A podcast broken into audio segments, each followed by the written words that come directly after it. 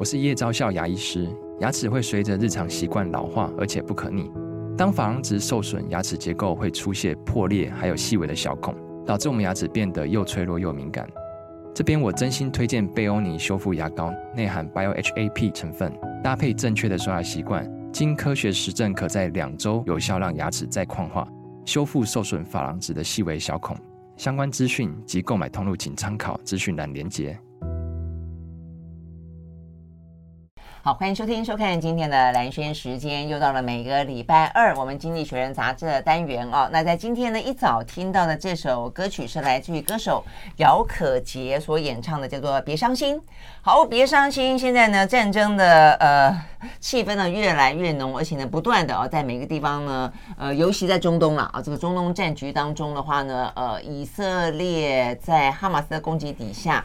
一千多个人丧生，然后但是呢，呃，这个加萨走廊的巴勒斯坦人在以色列反击底下，四千多人，接近五千人丧生啊，所以呢，怎么让大家觉得不伤心呢？坦白讲蛮难的哦。好，所以今天一样的邀请到现场来的是早安财经文化出版社的社长沈云聪，Hello，云聪早安，大家早安。好，谢谢云聪，呃，过去几天有帮我们代班哦。那呃，这一期的封面故事，《经济学人》杂志，Where will This end 就是 怎样收场？怎么收场？呃，但是呃，我觉得这个问题好像问的太早了一点。嗯、呃，所以冤冤相报何时了，就是这个样子啊。我就说，你不管说，嗯，到底是蓄意炸还是误炸啊？因为后来呢，呃，这个以色列说拿出了证明，说他认为是哈马斯炸了这个医院，而且他是误炸。但不管是是蓄意还是不小心，嗯，总之战争就是会伤及无辜嘛。这这个事情好像基本上已经是一个定论，毋庸置疑了啊。那只是说，好，这场战争，《经济学人》杂志怎么看？这是你出发那一个礼拜，上个礼拜那一期，它的封面故事也是以巴战争。这一期是连续第二期了，他都很关心一个问题，就是好了，打都已经打了，接下来最后会怎么样？你不觉得俄乌战争也是这个样子吗？你从一开始《经济学人》杂志的头几个。好好好几期，不是乌克兰的国旗，就是泽伦斯基。嗯，也问说这个战争要打到何时，怎么样落幕？现在落幕了吗？对啊，就像你刚刚讲到拜登啊，其实俄乌战争也好，以巴战争也好。落不落幕？老实说，你不觉得是看美国的态度吗？这都是强权在后面了。嗯、那尤其是在以色列，尤其当然，以色列的背后当然就是就是美国嘛。经济学人这一期的切入角度就是这个，他就是说，过去这半个世纪啊，地表上美国是唯一有能力而且可以愿意为中东带来和平的国家。嗯嗯，这一次当然也不例外。拜登这次去，照理说他也是再度必须担起这个重责大任。嗯哼，嗯，所以他其实提醒拜登跟提醒美国，真的要解决这个和平的问题，你没有太多的时间了。嗯，为什么呢？因为第一个，我们就短期来看，这场军事上的冲突恶化是一触即发的。嗯、我们已经看到了，呃，当这个加沙走廊的医院被炸了之后，虽然到底谁炸了还不知道，可是已经引起回教世界的群情激愤，大家都已经跳出来谴责以色列。嗯，黎巴嫩的真主党大军现在也兵临城下，已经是随时准备开战的状态。嗯，双方已经开始零星交火了。嗯，没错，所以这是短期上显然还。会有更多的人命伤亡，请问你拜登要不要赶快出手？嗯，再来第二个，他目前没有要赶快出手啊。没错，没错。呃，那除了战争之外，就美国跟阿拉伯世界之间的长期外交关系与地缘政治的稳定来说，现在很明显的已经是倒退了，可能不止十年。嗯嗯嗯，很多的阿拉伯世界对以色列、对美国、对白人的仇恨，已经本来就已经根深蒂固，现在更加嗯难以化解。嗯嗯，你看，本来之前约旦是要跟拜登办一场高峰会的，你看，因为这个战争马上就取消了会谈。哎，没错啊，所以呃，《经济学人》这一期跟上一期都试着呃尽快的快转。到未来，嗯嗯，为以色列也好，为阿拉伯国家也好，去提出各种可能的解决方案。嗯嗯，我我觉得到目前为止，你会发现所谓的和平哦，就是说在不同的国家，在不同的阵营当中，所谓的和平是不同的样貌的。哦，对于我们一般人来说，好，就算是哈马斯一开始攻击了这个以色列啊，很可恶，不应该。那以色列也反也也也也反击了嘛？哦，那所以你我真的不晓得要要怎么这样子算公平哦？就是说什么时候是一个呃，可以说 OK 好了，就到此为止了哦？你打他一千四百个人，他打你呃回过头去你也回回击了他四千六百多个人，那是不是够了？哦，那但是目前看起来的话呢，显然以色列觉得还不够。那他认为的和平是要歼灭了哈马斯政权之后再来谈和平。那所以对于美国来说，目前他也是这个样子。他们因为呃哈马斯政权对他们来说是恐怖组织，那所以呢以他为首的这个西方世界国家认为，呃我们要维护以色列的自卫权。哦，因为你他被打了，所以他当然要反击。那么你要反击到什么程度才够？哦，那我我就觉得到目前为止。掺进去的有更多的就属于是地缘政治的计算了啦，哦，就是对美方来说，他认为的够哦，哪里是终终点哦？我觉得这部分的话呢，发现出现了巨大的落差，这也是为什么到目前为止战争还没有结束的原因。我们休息了再回来。I like 103, I like radio 好，回到兰萱时间，就是和沈云聪来聊这一期的《经济学人》杂志的封面故事哦，讲到的是呢，这个以巴或者以哈战争啊，就到底什么时候才会结束啊？到目前为止的话，我们会很很很很容易看得到，就像俄乌战争发生一样，就是开始有人要出来调停嘛啊。但是呢，这一次的调停很很特别的是，呃，其实美国并没有主张要停火。以色列也没有打算要停火，他们目前呢要谈的事情只是说怎么样进行人道上面的救援，把物资可以送进加沙走廊，然后呢让人质可以呢被从加沙走廊当中呢救出来，然后的话呢，现在美国要求以色列暂停地面的攻击作战，目的只是想要让。人质先救出来，然后呢，救出来之后你要再打就再打。那为什么是这个样子呢？而且我们看到美国甚至在联合国呃出来斡旋，希望呢要调停，希望要停火。然后呢，很多的中东国家呃都赞成，包括中国、俄罗斯也都赞成的状况底下，他行使了否决权。所以我就觉得说，你以前指责中国、俄罗斯滥用否决权，但是在这件事情上面，你的否决权的行使够正当吗？哦，你为什么觉得这件事情不用停火呢？你为什么觉得说这个时候，因为他说，呃，因为他里面没有载入哦，这个以色列拥有自卫权，那他已经自卫了呀，他已经自卫起来反击啦。所以我的意思就是说，要怎么样才算是够哦？就是说，你今天谴责哈马斯，哈马斯确实很可恶哦，他就是。呃，目前看起来，他也应该是为了要去破坏以色列跟呃沙特阿拉伯之间可能的和谈，因此他就呃这个先呃这个下手为强。呃，但是我就说，那冤冤相报到底何时是那个了的哦、呃？那个时间点，目前看起来呢，就各自都有各自的呃这个权力盘算。那所有的呃这个代理人背后都有更多的强权计算，嗯，是吧？就是何时了吗？达到我的目的的时候才了。我的目的没有达到，不可以了。啊，呃，以色列是这样子想，美国也是这样子想，呃，巴勒斯坦也是这样子想的啊。呃，还有伊朗，哎，还有伊朗。对，其实经济学人说，以这次目前这个情势发展看起来，呃。他眼中的赢家了。我说，经济学人说，winner 看起来第一个就是伊朗啊，因为美阿美国跟阿拉伯世界的冲突，他是最得利的。嗯，目前这和谈就停了嘛。对，嗯，那那当然，中国跟俄罗斯也是渔翁得利者。嗯，在这种情况下，经济学人很具体的提醒啊，或者他说建议以色列呢，应该现在开始展现，如果因为你就算你完全建国好了，就算你你要不要跟你周边的沙乌里阿拉伯国家，哎，阿拉伯国家展现维持某种的和平跟稳定关系呢？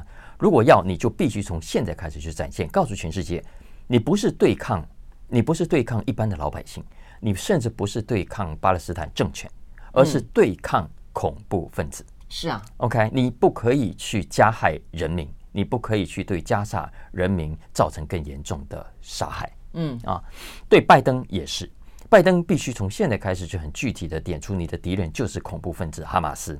只要有哈马斯掌权的一天，中东就不会和平。以这个作为诉求来往下进行，而且也就是说，经济学人我其实觉得讲的很哈，不知道该怎么形容他。他们现在都有点点左支右绌，我觉得又要讲到这样的，又要讲到那样的。哎，不是，一方面有人道，一方面有政治。就是就是讲归讲，你会知道其实短期内是绝对不可能的啊。比方说，他就说，呃，以色列呢，应该从现在开始就承诺，他愿意协助战后的重建。嗯，OK，他不会去掐着加萨的经济发展。OK，相反呢，他会协助呃建立新的巴勒斯坦宪法，然后他会支持未来新选出的巴勒斯坦领袖。嗯，OK，等于说要从现在开始就试出呃未来的善意。那这个善意是基于呃他们要对抗的是恐怖分子，并不是要加害加沙老百姓。嗯嗯，OK，他是有说他要呃推翻现在的哈马斯政权，他要重新建立一个大家都可以接受的。政权，但是这个所谓大家都可以接受，是一个以色列，是一个美国扶植的政权吗？那这个过程当中又有多少的问题存在？那再一个就是说，他他虽然这样说了，他并没有承诺他不去，或者说他至少没有做到，他不去攻击加萨走廊当中的、啊。对，所以这这这是说，这是一开始你讲的，就是现在经济学人提这个。也为之过早，根本没有人要跟你谈这个事情啊！但经济学人不管，他还是这样子讲。他说，其实他就还是建议以色列从现在开始要去想说，后哈马斯时代，嗯，后哈马斯时代的加萨，你要怎么去维持它的安全跟稳定啊？其实他上一期就有讲到，这一次又再重复了一遍啊。比方说，呃，有几个选项嘛，那那就干脆接下来以色列既然出兵了，呃，把它歼灭了，你干脆就顺势占领了吧。嗯嗯嗯，这是一个，我觉得这是另另外一个问题，就是说，如果你只是歼灭哈马斯政权，但是那块土地是巴勒斯坦人在住的地方啊，你凭什么占领呢？有有人说那是犹太人三千年前住的地方啊。那你要不要再往前推一点？那可能是猿猴当初 几几百万年前住的地方对对。所以我觉得以色列人他们自己曾经流亡过，曾经失去过土地，曾经被被屠杀过。他是不是可以反过来用同理心？我觉得这是现在大家在看这一场以巴战争、以哈战争，我觉得很多的切入点就是很多事情，你把历史的轴身拉长一点的时候，什么叫公平？嗯。对啊，这一点经济学人当然知道也，也也讲不通的了啊。因为如果讲得通的话，现在美国白人应该赶快滚蛋，把土地还给印第安人哈。嗯，呃，所以经济学人其实也认为这这这条路是行不通的。那比方说，如果是未来让阿拉伯国家的联联合的维和部队来治理呢，看起来也不太适合啊。所以总呃，或者你扶植一个傀儡政权也行不通啊。所以经济学人说，未来巴勒斯坦。这块土地要怎么解决？后哈马斯时代要怎么样去维持这个地方的稳定呢？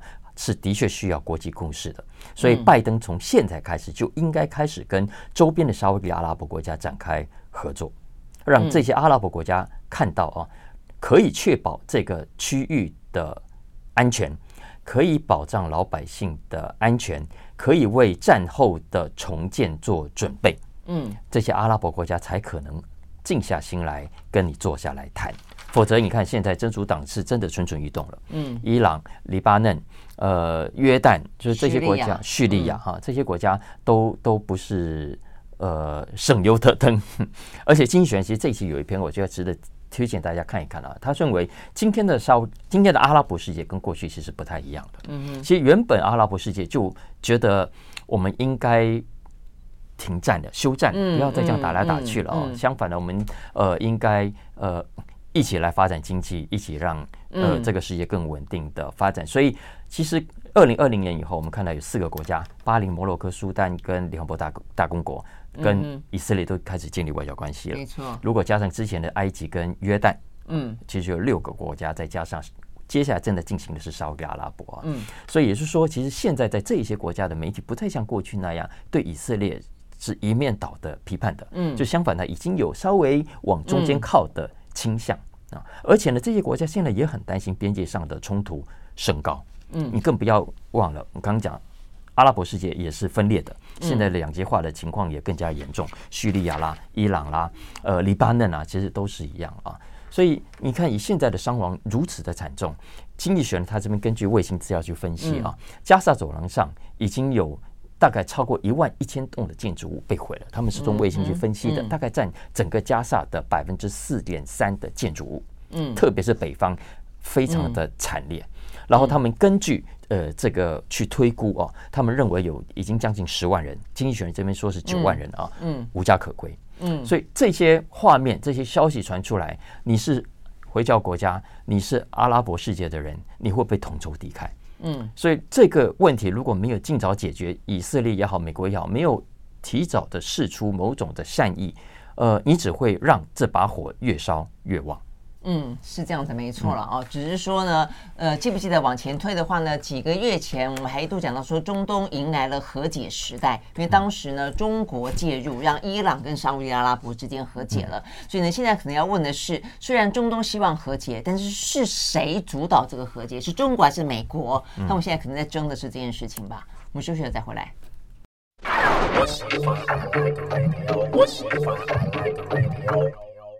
好，回到兰萱时间，继续和沈云聪来聊这一期的《经济学人》杂志啊。好，那接下来聊另外一个话题啊。那虽然跳开了另外一个话题，但是呢，也有点点 一样是的，而且有点点纠葛，那就是呢，美国的众议院之乱啊。呃，众议院为什么乱呢？因为他选不出议长来。那选不出议长来的话呢，先前就有讲到说呢，这个呃，美国总统拜登非常慨然允诺，说他要给以色列军援一千亿。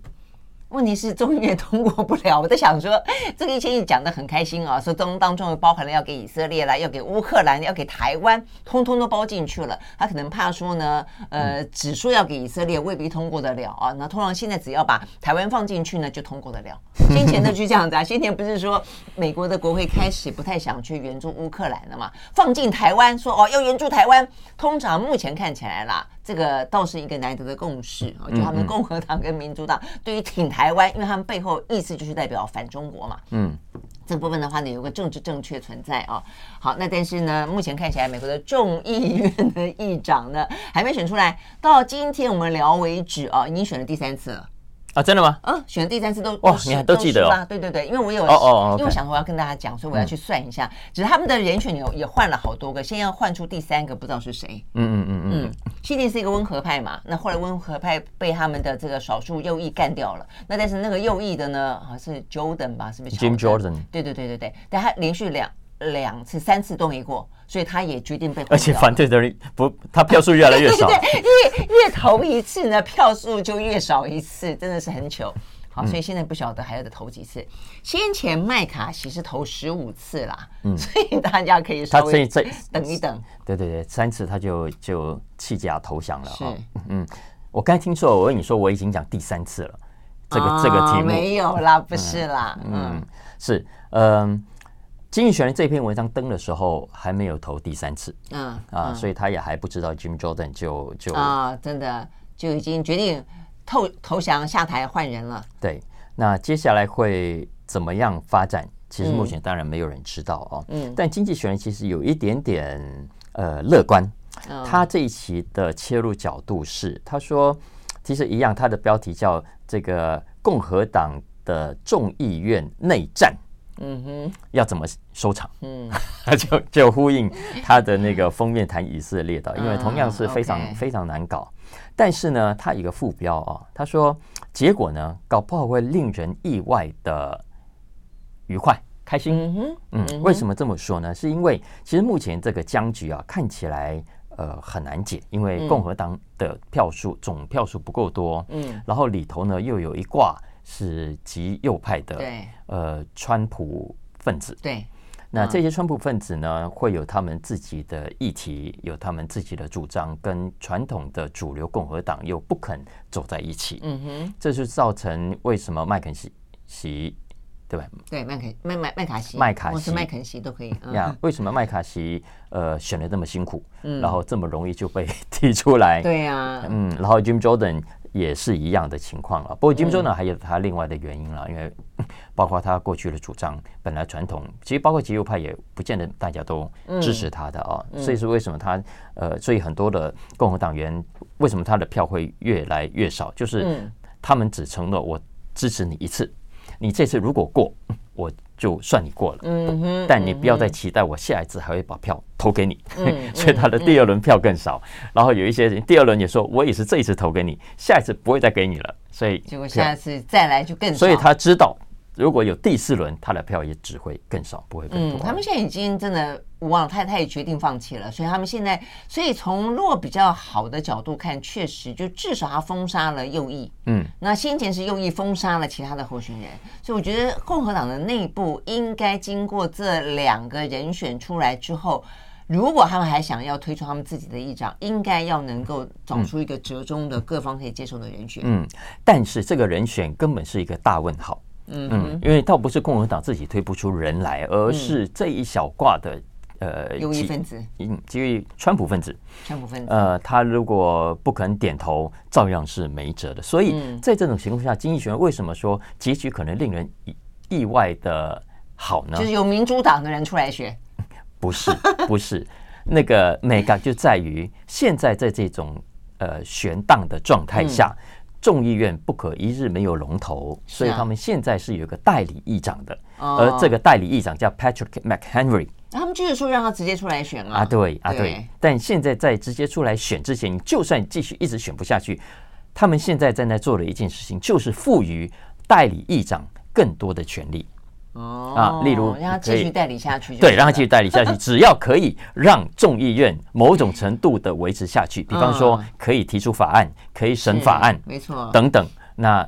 光是维持这些就够了，其他的以后再说。可是这也是一个，我觉得这也是一个潘朵拉的盒子哎，因为你你只要，因为现在的代理议长是说，你代理什么呢？你怎么代理进行选举？就你负责这个选务，把新的议长选出来，你就代理这件事情。然后，所以其他的众议院该做的事情，都不是你代理议长能够去智慧去主导的。但如果说你让这个代理议长可以行使跟议长一样的职权的时候，那就不要，那就一直代理到没完没了不就好了吗？当然这是不可能的啊！但是呢，但是呃，未来如果要赋予这个代理议长更大的权利的话，嗯、那他所赋予的这个权利是一定有时间限制的。嗯，okay、好吗？好，呃，那这个有时间限制，当然就可以有效的解解决你刚刚讲的那个问题，它不会让代理议长的权力过大。嗯，但是它的好处呢，是可以让共和党。自己有更多的时间，至少有个时间限制，嗯，来解决他们内部的矛盾。也许就干脆拖到这一届，呃，因为我们很快一年多，嗯嗯就就要再选举啊。对，而且至少不会让他们的整个的一些法案跟预算延宕，就拖在卡在这个众议院里面。是是没错啊，因为你看眼眼下，呃，不只是你刚刚讲的。这个一千亿的哎，一千亿，对，美国自己内部有这么多的经济上的挑战，它很多的政策都亟待通过啊。所以在这种情况下，呃，如果群龙继续无首下去，众议院空白，马上哎，那个联邦政府又要又要面临没钱的呃关门的这个状态了。所以经济学人说，在这个节骨眼上，让 McHenry 有机会来让众议院保持某种程度的运作。也许是一个最好的解放。嗯，而且我觉得某个程度讲啦，我觉得美国的民主哦，目前的示范真的是非常的糟糕。嗯、就是你显示出来的民主，以前可能显示出来民主怎么样子的开放自由，但是最近这些年，美国的民主政治显示出来是如何的杂乱无章，如何的没效率，如何的自相残杀，如何的导致一个所谓的民主内战。所以说，他们找出找不出一个解决的方案的话，你会发现这个政府、这个国家那么庞大的一个量体失能，是一件非常。讽刺的事情哦，所以最近、嗯、最近这个以巴发生这个之后啊，呃，共和党的参议院领袖嗯，Mitch McConnell，他其实就讲的更明白。我觉得那话讲的是可以让大家完全彻底理解美国的外交政策跟美国所谓的民主的主张跟全球化的主张。他说，过去啊，我他说我们现在的现状已经改变了。什么现状呢？他原本的现状是美国是世界唯一强权。嗯哼，OK，那是过去的现状。但是今天这个世界已经多了两个强权出来，一个是俄罗斯，一个是中国。嗯，所以美国不可以再像过去那样了，所以美国要改变。所以我想从这个简短的几句谈话里面，你就可以非常确定说，其实美国要的全球化是我当老大的全球化。嗯嗯，OK，美国要的全球的式的民主是我当老大的民主。如果有别的国家想来挑战我的强权，那从美国的角度来说，从美国二战以后的这一段时时间的的的习惯，呃，你就会知道他他不会允许这个情况的发生。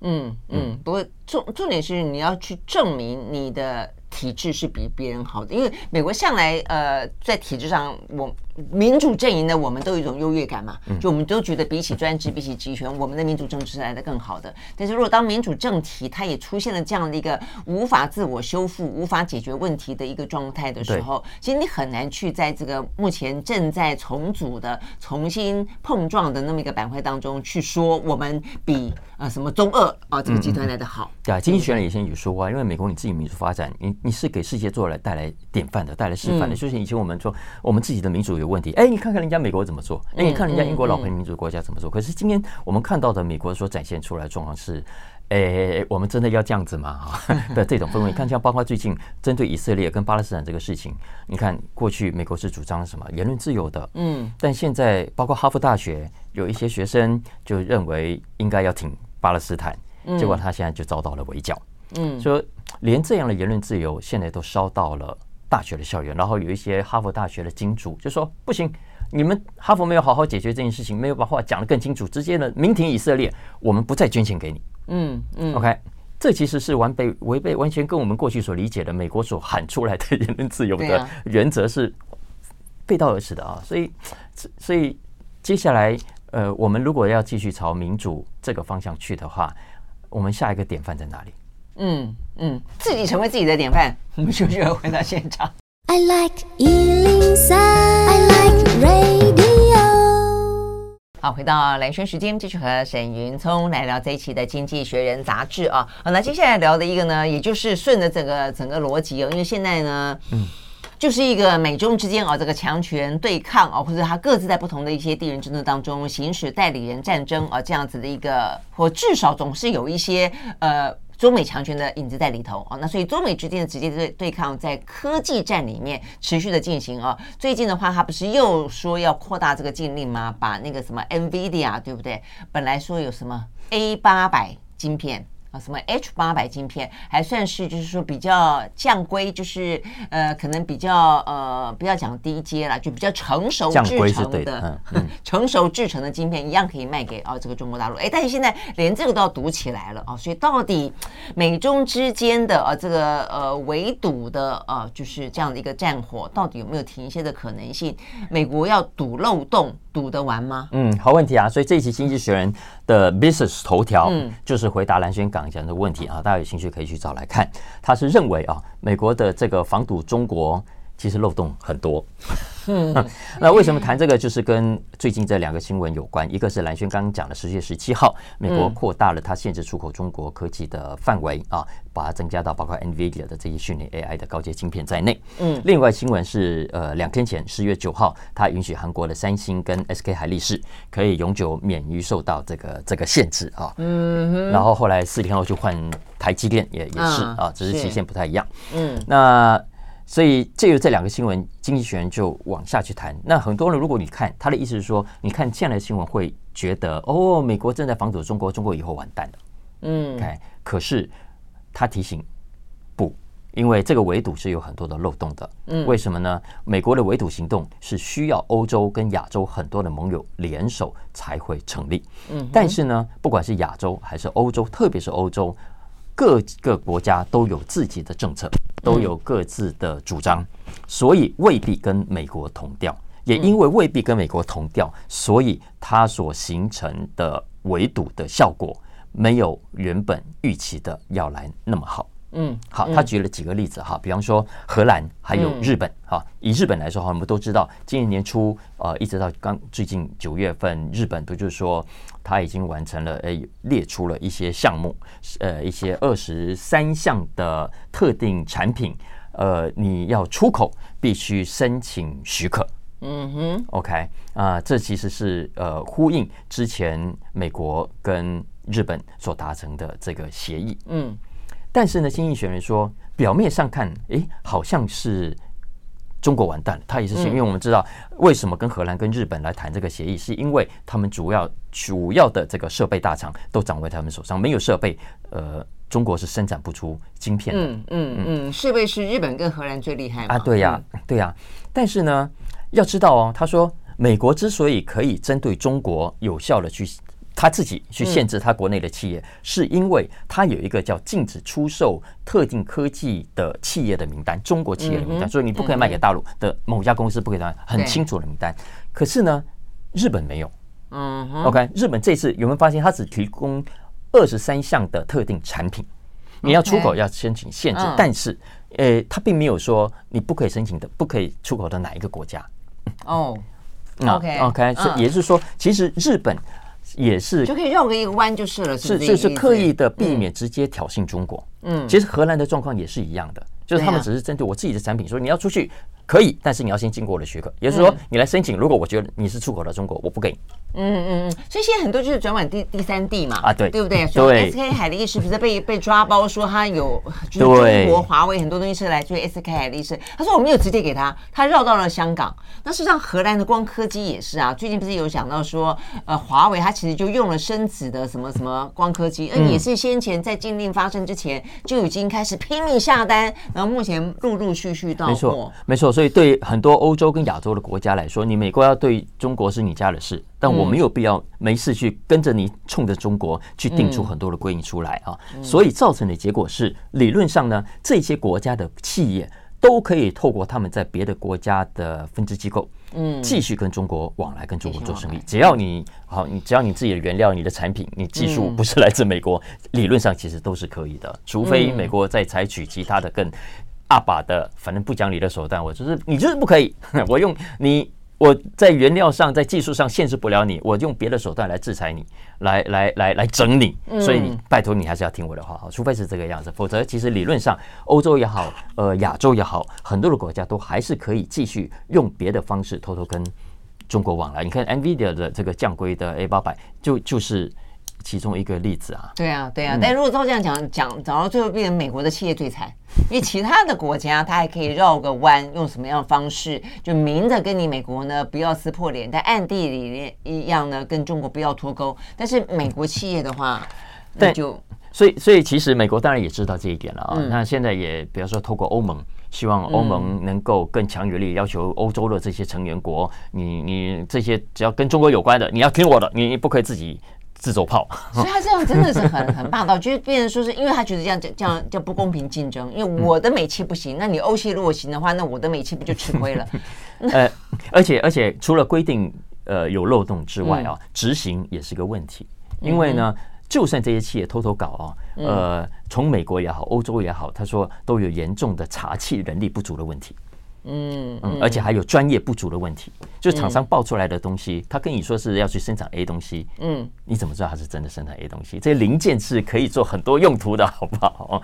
所以，总之，经济学人这个文章它的基本的的的主张是啊，他认为美国的这个呃围堵政策，嗯，他觉得只会提高美国科技业的成本。嗯，更增加麻烦，它其实对于美国的国家安全的维护帮助可能是相对有限的。嗯，OK，看起来就是防不胜防，而且同时在防的底下，若防不了，但是却让中国大陆现在也很警觉啊。他就想尽办法要自立自强嘛，哦，对不对？那所以这样子的话，反映出来的是，呃，对美国来说，想要去打压中国，然后要落后十年以上这样的一个差距，是不是会达得到，或者反而适得其反？好了，那我们休息了，回到现场。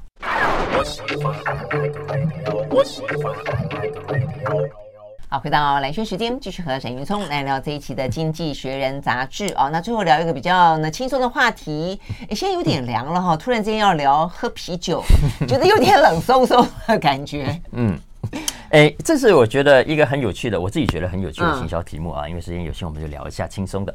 在美国买啤酒呢，我们都知道都是一手啤酒啊。Uh huh、那一般的那个那个罐子，要么十二盎司，呃。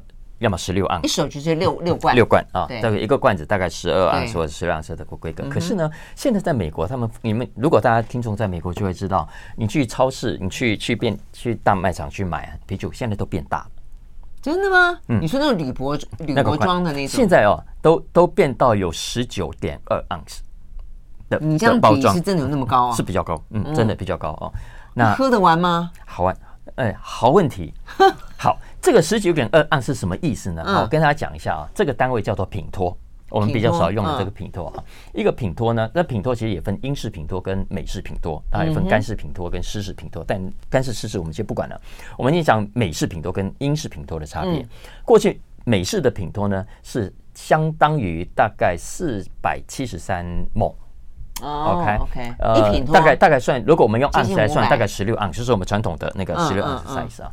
但是在英国，其实一个品托是比较大的，是五百六十八 ml，大概是十九，就是我刚刚讲的十九点二盎司。OK OK，好，嗯，那美国的啤酒过去都是比较小的美式的品托，就五百以下。哎，对对，英国是五百以上。对对对对对。OK，可是现在啊，经济学人说，在美国现在九成以上的精酿啤酒推出的 size 都是英式的品托，比较大罐。好，为什么？因为据说啊，这个大小刚好。这样子刚好，好，就是说，呃，第一个，它比较是谁谁去喝比较多，它比较多，所以呢，呃，如果你在家里，你不用太早跑，太常跑冰箱，你可以继续窝在你的沙发上。如果你在棒球场，你在球场看球，你也不用离开你的座位，你也不用常常就哦去买，然后去排队去买。好，这是第一个，它的 size 够大，你可以喝的够久。那就代表说它酒量变好啦，是不是意思？也不是，其实本来大家就要喝。其实为什么要买一手？因为一罐是真的不够的，尤其我们去看球，你也知道，怎么可能一罐？我每次喝完一罐，我就觉得哦，肚子好胀，好胀哦。因为你不是喝啤酒的人啊。然后呢，呃，刚刚讲说它够大，但是呢又不会太大。嗯，因为太大的话哈，你放在那里喝一喝就不冰了，就不好喝了。这这个还这还蛮重要，这点我同意，因为啤酒就要冰才好喝。嗯，所以所以他是说，在美国现在特别是精酿啤酒哦，呃，这这种 size 已经变成主流了。哦、那在美国它叫做 Stove Pipe Can，Stove Pipe 啊，呃，所以所以大家如果在美国或者有去美国去国外去看看，有喝到这么比较大的。这个、啊，真的吗？嗯、那那不晓得在台湾现在怎么样哦？喝酒不开车，开车不喝酒，这样提醒，对对，要提醒是吧？对对对，嗯，尤其要多喝一点点，对不对？是 NCC 还是 CNN 还是 BBC 什么样？五百 CC。好啦，所以总而言之呢，OK，对对，我我我我也因为其实之前我对品托。没有那么具体的，嗯，OK，看着，哎，对对，重新再温习一下，觉得不错。我觉得疫情的期间，对于酒类的市场造成我觉得蛮大的影响。坦白说，嗯，对，就是大家对于呃，因此喝酒或不喝酒，喝什么样的酒，多一点酒，少一点酒，然后如何的呃，就是买醉自我疗愈，或者反过来说，因此不喝酒呢，开始喝气泡饮啊，我觉得这些都是很很很很好。疫情之后，因为欧美百物飙涨。